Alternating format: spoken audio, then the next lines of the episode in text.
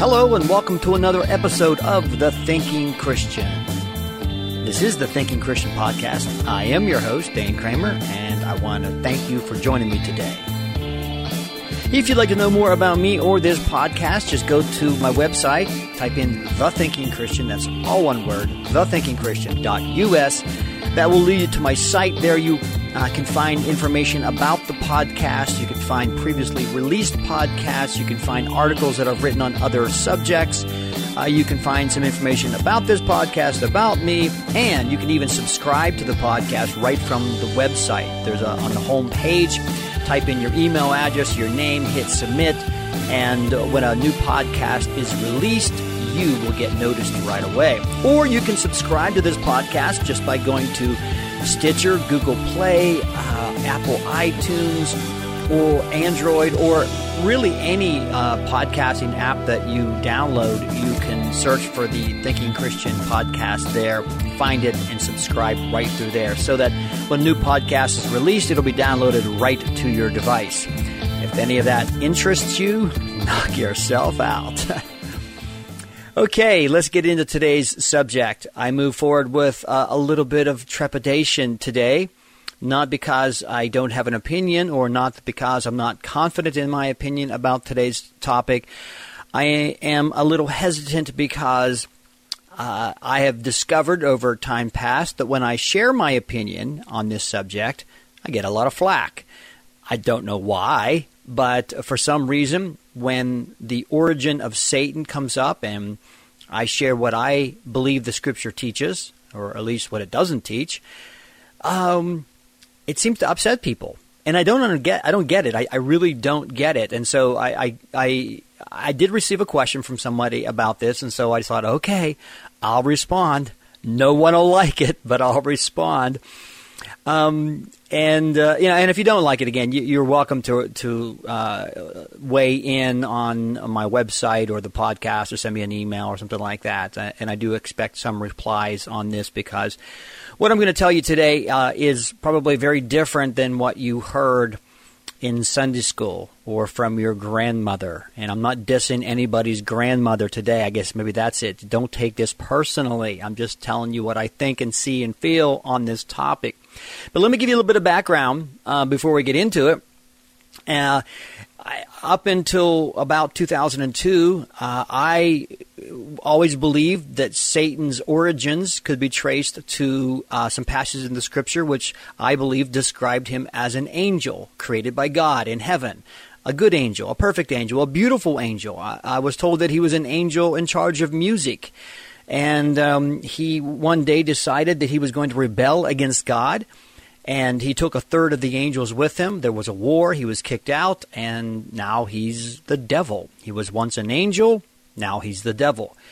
And that's what I always believed because that's what I was told. And I saw the scriptures in the Bible that seemed to suggest that. And then on around 2002, I was listening to uh, one of my favorite Bible teachers, a man by the name of Steve Gregg. Uh, he um, he's at thenarrowpath.com. Highly recommend you check out his site and his resources. I don't know what the lecture was. He was giving a lecture, and this topic came up, and I was listening to it, and he suggested another way of understanding the scripture, which I had never heard before. I took a look at it, and I had to agree. I mean, I, I'm not, uh, I'm not bound to any understanding of the scripture based on an emotional attachment. I'll go where the evidence takes me, or the lack of evidence takes me. And in this case, I believe there's a lack of evidence of the conventional view, and we'll talk about that in a minute. But before we do that, um, let me um, let me kind of give you uh, a, a, quick lesson in in two very very fancy words. Uh, one word is called exegesis, and that's not that doesn't have anything to do with Jesus. It's just exegesis and eisegesis. These are two five dollar fancy words that uh, any probably first year Bible student would or should recognize. Exegesis is what we want to do when we come to the scriptures. We want to take out of the Bible what it says. We want to, pull its message from the scriptures, from the pages, and understand it. That's called exegesis. That's what we want to do, to take out. Its opposite is eisegesis. This is what we want to avoid, and that is putting into the scripture what we think it says. Um, because what we think it says could be wrong. And we don't want to do that. We want to take out from it what we believe it says. Now, eisegesis is very, very easy to do. It's very easy to put into the scripture something that we believe to be true.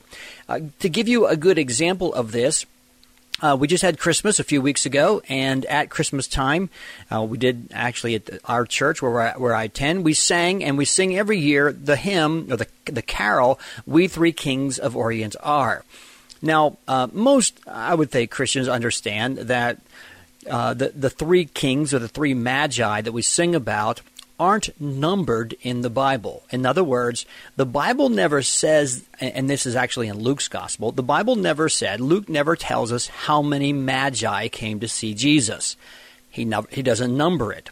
Uh, we are told that there are uh, three gifts, but we're not told how many magi.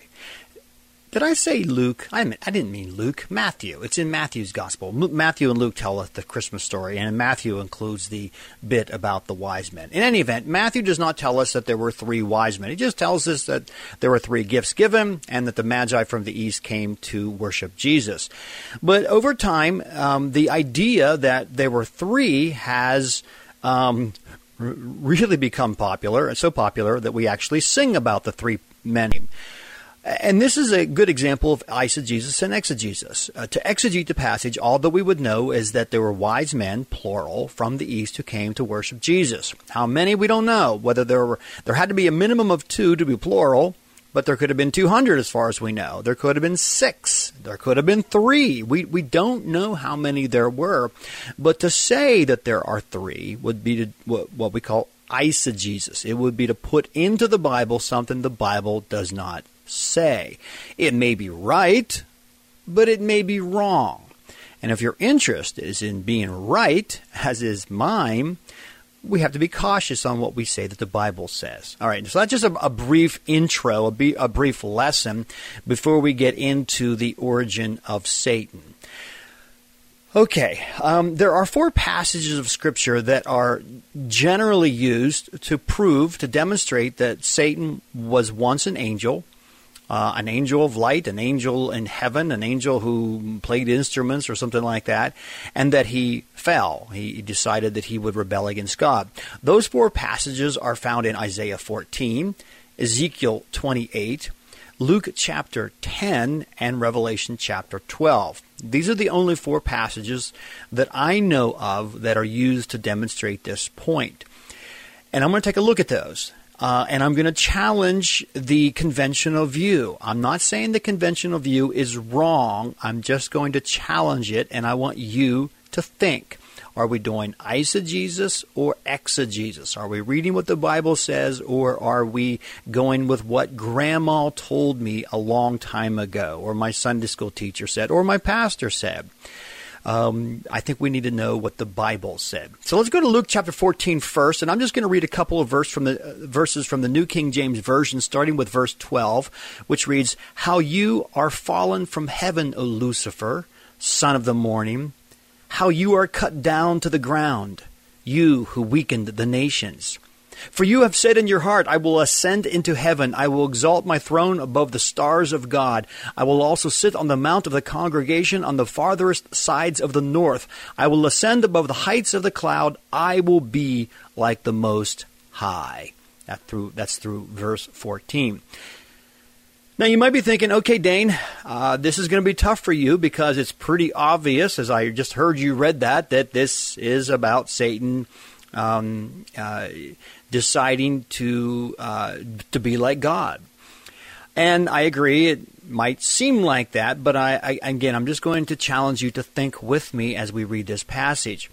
First of all, I want to point out to you that uh, uh, Isaiah chapter 14, if we scroll, scroll back just a few verses, um, we, in verse 3 and 4, we find that God is telling Isaiah the prophet to speak this proverb or this oracle or this saying against the king of Babylon. That's verse 4. Take this up against the king of Babylon. And then Isaiah begins to speak against the king of Babylon. Now, the king of Babylon was a was a contemporary to Israel in, in that day, and so um, Isaiah began to speak to him. Now, if depending on what kind of Bible you're looking at, some um, some typesetters have. Now, the king of Babylon was a was a contemporary to Israel in, in that day, and so um, Isaiah began to speak to him. Now, if depending on what kind of Bible you're looking at, some um, some typesetters have starting with about halfway through verse 4, have margined the passage a little bit. They, they set it apart. And this is done to show often that what you're reading is poetry. Um, there are ways that uh, scholars understand that a writer is now writing in Hebrew poetry, and so they're telling you, we recognize this as poetry, so we're going to indent the passage a little bit. We're going to set it off to show you that this is poetic. And so we know now that as Isaiah begins to speak against the king of Babylon, he is speaking in sort of a poetic form. Now, uh, so what about this passage in verse 12, which is part of this, this oracle against the king of Babylon? That's what the Bible said. This is to be, to be spoken to the king of Babylon. And it says, How you are fallen from heaven, O Lucifer, son of the morning. And you might say, well, there it becomes rather obvious. He's not speaking only to the king of Babylon here, but he's actually talking to Satan. Well, the problem with that is the word Lucifer, for some reason, the King James and the New King James translations, and I think they're probably about the only ones who do it, they they retained the, the Hebrew or sort of the I should say the Greek equivalent, uh, the English equivalent of the uh, Hebrew word, and just called it Lucifer. Most all morning or most all modern uh, render it slightly different. For example, in the NIV, uh, a very popular uh, translation in verse 12, he calls him morning star or son of dawn. Um, and, and, I think there's a lot of translations that say sort of like the same thing, bearer of light or son of the morning or morning star. They don't call him Lucifer. Lucifer is just, again, the, the English equivalent of the Hebrew word. They, the King James and the New King James did not actually translate the word, but left it in its English form probably revealing their bias about that passage. But again, most modern Bibles don't even use the name Lucifer. They call him uh, morning star or something like that, which is in, interesting because Jesus is also referred to the morning as the morning star in the book of Revelation. It's a term that's used uh, for uh, royalty. Uh, it's a t- uh, term used for someone who is very great. Um, so, but you might say, well, wait a second. I, I still think he's talking about Satan here. Yeah, talking to Satan here. Well, I guess if you believe that he is, the question is, how do you know that he is? If the Bible tells us in verse 4 that this proverb or this oracle is against the king of Babylon, how would you know that halfway through the oracle, halfway through the saying, suddenly Isaiah is speaking to Satan? How would you know that? What tells you that? And if you, again, if you rely on the word Lucifer, all you're relying on is an untranslated word, which is no longer used in the other translations. It's not. It's not used. In fact, we get the name Lucifer for Satan from this very passage. It's it's kind of a backwards way of looking at it. We assume this passage is about Satan, then we assume the name Lucifer is Satan's name. Therefore, this becomes to us a passage about Satan. Circular reasoning, and it doesn't fit. We can't do it that way. We have to see what the passage says and then decide on what it's about. Um, if you come to this passage having been taught that Satan had said in his heart that he would exalt himself above God, well, then you would say, well, this is the passage. This is the passage that I've been taught. But what if you haven't been taught that? What if you come to this passage with a, a blank slate, with a with a clean mind, with just a, a willingness to know what the passage says? I think if you do that, and you read this passage, you would reach the conclusion that Isaiah is talking to the king of Babylon. And there's no reason, in my opinion, to suspect that he's speaking to someone else. Now you may say, but maybe he is talking to the king of Babylon and double meaning to it. Maybe he's talking to the king of Babylon, but also we can see in there that there is a, um, a description of Satan's fall from heaven. Well, maybe there is. I'm not saying that there's not. I'm only asking the question how would we know? If we come to this passage without the assumption, how would we know that this is about Satan? And I'm going to suggest to you that there is no other way. There is no way to know that because Isaiah, at no point in this passage, tells us, oh, by the way, I'm really talking about Satan, or this is also about someone else. He never says that. If Isaiah were, were going to make sure we understood that this passage is about the king of Babylon, he wouldn't have done anything different than he already did. He said, This is to be spoken to the king of Babylon. But I think if he's going to try to convey to us an understanding that this is about Satan, he probably should have said so. And I don't see where he does. Again, we, we often start with the idea that this is a story of Satan because he fell from heaven. And if we start with that idea, we'll reach that conclusion. Sort of like if we start with the idea that there were three magi that visited Jesus, well, we'll reach that conclusion when we read the passage. But I'm interested in doing exegesis. I want to know what the passage says. I don't want to know what someone else says the passage says. All right, let me take a look at a couple of more passages. Uh, the next one is Ezekiel chapter 28 and verse 13, or let's say verse partway through verse 12, where it reads, You were the seal of perfection, full of wisdom and perfect in beauty. You were in Eden, the garden of God. Every precious stone was your covering the sardius, topaz, and diamond, beryl, onyx, and jasper, sapphire, turquoise, and emerald with gold. The workmanship of your timbrels and pipes was prepared for you on the day you were created. Um, that's just a section of it. Now, again, we're told by those who believe so that this is about Satan, that he was the seal of perfection. He was full of wisdom and he was perfect in beauty. I was I was taught that since I was little that Satan was once a very beautiful angel, covered with all of these diamonds. Um, the workmanship of his timbrels and pipes, and this is where I was told that he was in charge of music, which I'm not really sure is the correct translation of those verses, but this is what I was taught and that this is about Satan. Now, again, if you start out by thinking, well, this, you know, Satan was beautiful. He was covered with all these diamonds. He was in charge of the music and so on and so forth. Then when you come to this passage, you might say, well, okay, here, here, this is, this is what tells me that.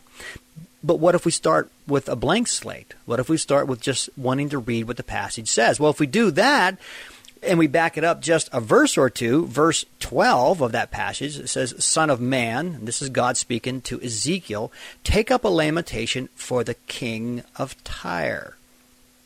All right. So what follows is a lamentation, is an oracle, is a proverb, is a saying from Ezekiel the prophet to the king of Tyre.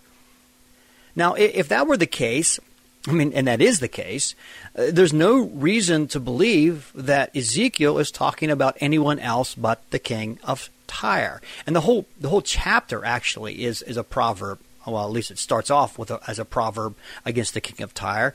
And in verse 2, it says, You are a man and not a God. So it's very clear, very clear in this passage that Gil is not talking to any kind of angelic being, but a man. So you are a man.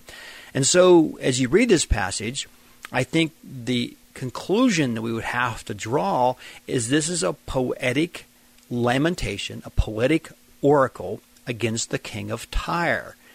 Now, if you want to believe that it's also against Satan, that's you're welcome to. I'm not trying to stop you in, in, in, believing something, and you're certainly welcome to. I'm just asking, how do we know that it's really about Satan as well?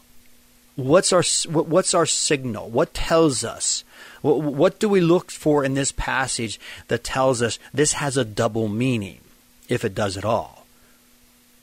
And and I'm not really sure. And I've heard it said, well, it says later in the passage that you were in the you were in the garden of God, you were in Eden. And and if if this is really against the king of Tyre, he was not in Eden, and the only ones were who in who were in the garden were uh, God and and Adam and Eve, and of course Satan. And therefore, this has to be about Satan because the king of Tyre was not in Eden. Well, it is true that the king of Tyre was not in Eden, but we have to remember this is po- poetry.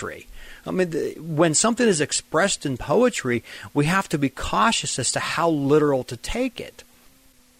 And what's interesting is in just a few chapters later, in Ezekiel chapter 31, Ezekiel is speaking to the king of Egypt, and he, he begins to talk about Assyria, and he says that Assyria was in the in the garden of God. It was like he was like a tree, or Assyria was like a tree in the garden of God.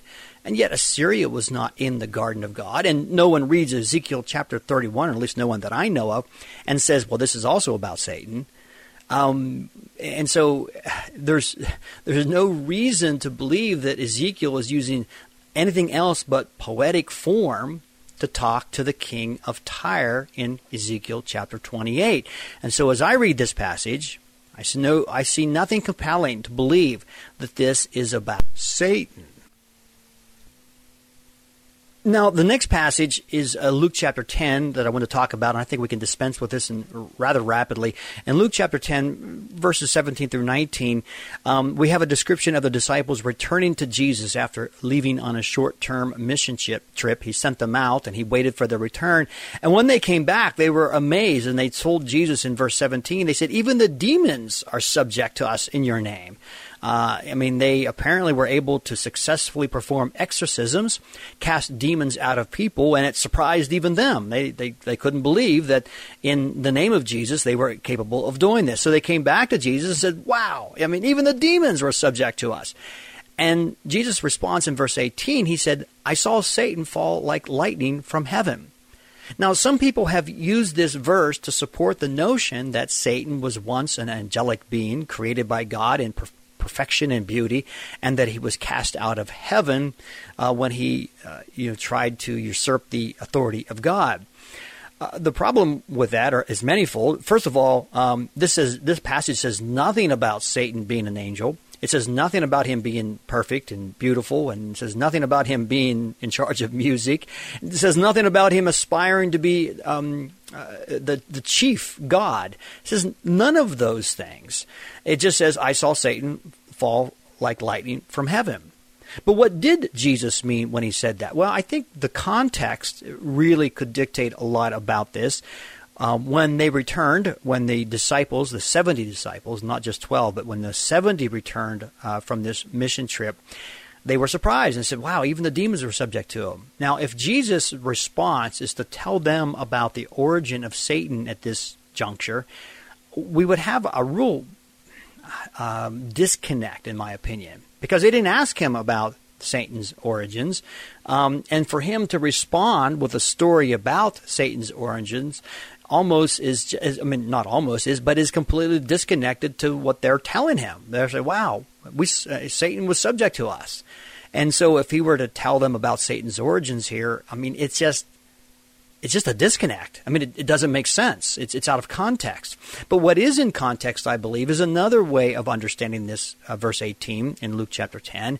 And when Jesus said, I saw Satan like lightning fall from heaven, I think what he was saying is, yeah, you're out there casting demons out, and I'm witnessing the toppling of Satan's kingdom. You're gaining ground. You're cleaning house. You're, you're casting demons out. And in the spirit, I'm watching him fall from heaven. Uh, I don't believe this is a reference to uh, any original fall. Uh, I, certainly, it can't be a reference to Satan being a beautiful angel because that term is never even used. So I think it's a, a, little out of context to suggest that this verse supports the idea that Satan was once a beautiful angel. Now, this leaves us with one final passage to take a look at, and that is in uh, Revelation chapter 12. Um, it begins in around verse 3. Now, this is, of course, John on the island of Patmos. He has uh, a long and very complicated vision and he's recording this vision. And in verse 3, he says he sees a sign in heaven, and he, and he sees a great fiery red dragon with seven heads, ten horns, and seven crowns on his heads. Um, rather bizarre image that he sees here. And this dragon, which he does identify as Satan. Now, we know now he is talking about Satan. Verse 9 says, So the great dragon was cast out, that serpent of old called the devil and Satan. So there, there can be no question about it. This is Satan. Now we know this is about Satan in Revelation chapter 12. And in verse 4, he takes his tail and he throws a third of the stars of heaven down to the earth. Um, and then he uh, eventually makes war n- not just with the woman to give birth, but also the child that she gives birth to, and eventually the faithful. It seems like there's a, uh, well, first of all, with the angels uh, in heaven, there's a war that breaks out. So, what does all this mean? And and those who believe that Satan was once an angel point out this is a description of his fall to the earth. Uh, there was a war, and he was cast out. Now, of course, again, this says nothing about if this is that story, it tells us nothing about Satan's desire to be like God. It doesn't say anything about him being beautiful. It doesn't say it actually doesn't even say anything about him being an angel. He starts out in this vision as a dragon, um, and, and, and not an angel. So it, it's it's not completely descriptive. If if that's what it's trying to describe to us, it sort of shortchanges us a little bit. But let's assume that that could be the case. Well, what does it mean? Well, verse 4, he takes his tail and he throws a third of the stars um, from heaven down. And many believe that this is a reference to angels, that he takes a third of the angels and they go with him. Now, maybe this is the case. Um, you know, it's possible that stars are angels here, but there is another way of understanding this passage in the book of Daniel, in, in chapter 8, Daniel has a vision, and in this vision, he sees a, uh, a goat who has some strange horns, and one of these horns really begins to cause some trouble, and it and it, uh, it became very great. And in verse 10, it says that it it cast down some of the host and of the stars to the ground and stomped upon them. Now. Um, I'm going to suggest to you, and you probably already know this, that the book of Revelation is a highly symbolic book. John had a vision the vision is complex and its understanding is difficult because of the complexity of the language here. Oftentimes, he uses very uh, figurative language to describe something that is literally true. For example, uh, he describes Jesus once as a, a lamb with uh, seven eyes. Well, Jesus isn't a lamb; he's he's a man. Um, but this is this this the symbolism that's just sort of um, embedded into the book of Revelation, and Revelation uh, draws a lot from the book of Daniel, as we find some similarities in, the book of Revelation, and um, in in Daniel chapter eight, this this horn that begins to cast out stars. I know um, many Bible scholars um, suspect based on the information there, that this is a reference to Antiochus Epiphanes, who existed prior to the time of Jesus, during the time of the Maccabees. And um, he waged war not with angels, but with um, the believers, with Jewish believers, the Jewish remnant, the faithful to God. And that this reference to a stomping on the stars is not a stomping on angels, but really a, a stomping down or a, um, a persecution against believers, against the, the believing remnant that God had in Israel. Now, if we take that understanding, and I'm not saying it has to be that, but if we take that understanding and import that to Revelation chapter 12, which is not unreasonable, it's very possible that this tail of the dragon was uh, not casting down um, uh, angels but it's possible that this is a reference, borrowing from Daniel, once again, which the book of Revelation does, uh, to a war against the faithful people. Now, again, I'm suggesting that as a possibility. I'm not insisting at as uh, I'm not insisting that it is the understanding, it's just that one of the possibilities. And it's a reasonable possibility, which means that to assume anything else, we'd have, or to say that it's anything else, we'd have to um, uh, uh, disregard all other, or prove that all other reasonable possibilities are are, are not the explanation. Um, but what, what's also interesting from this passage here is in verse 9, Revelation chapter 12, verse 9, as the devil, Satan, this dragon, is cast down to the earth, and his angels were cast with him. Now, we don't know if this casting down is a reference to his origins and his and, and, and his beginning as the devil. As I already pointed out, he starts out in this passage as the devil, he doesn't start out as an angel, or if it's something else. And, I'm going to suggest to you there, there could be another way of understanding this, this passage. In John chapter 12, as Jesus was drawing very near the cross, um, you know, the, his purpose for coming, he says in verse 31, this is John chapter 12, verse 31, now, meaning the present time where he was speaking at that moment, now is the judgment of this world. Now the ruler of this world will be cast out. Cast out is the same phrase that John, who's the same author as the Gospel of John, as the book of Revelation, the same way that John in Revelation describes the devil. Uh, and here Jesus is the ruler of this world, and I believe m- most everyone understands that as being, being Satan himself. So Jesus describes Satan being cast out as a reference to his cross. And we know that because in verse 33 he said, This he said, signifying by what death he would die. So Jesus was talking about the cross. He was talking about what he was going to do at the cross. And as a result, this was the moment that Satan was to be cast. And I believe that fits with the book of Revelation because as Satan is cast out in Revelation 12, verse 9, the next verse, 10, John said, I heard a loud voice say in heaven, Now salvation and strength and the kingdom of our God.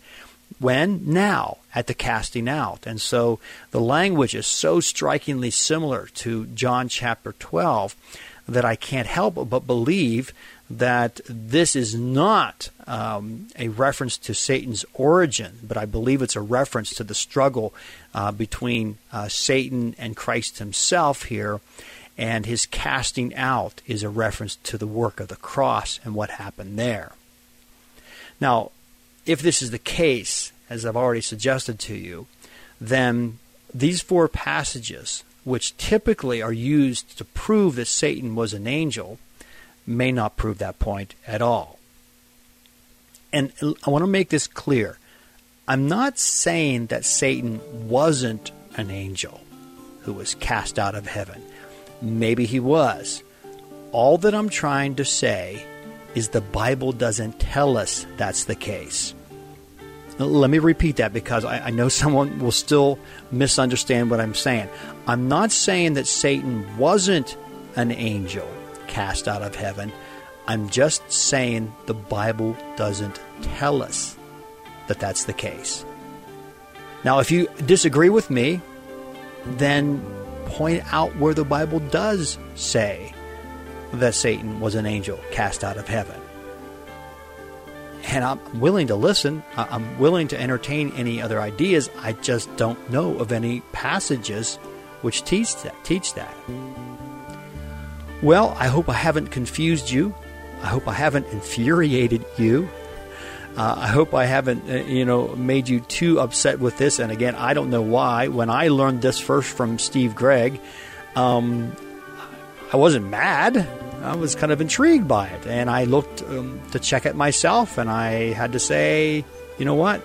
I can't find the conventional view, so I've got to go with where the Bible takes me. But that's me. You do what you want to with this. And I hope to see you next time on the Thinking Christian podcast.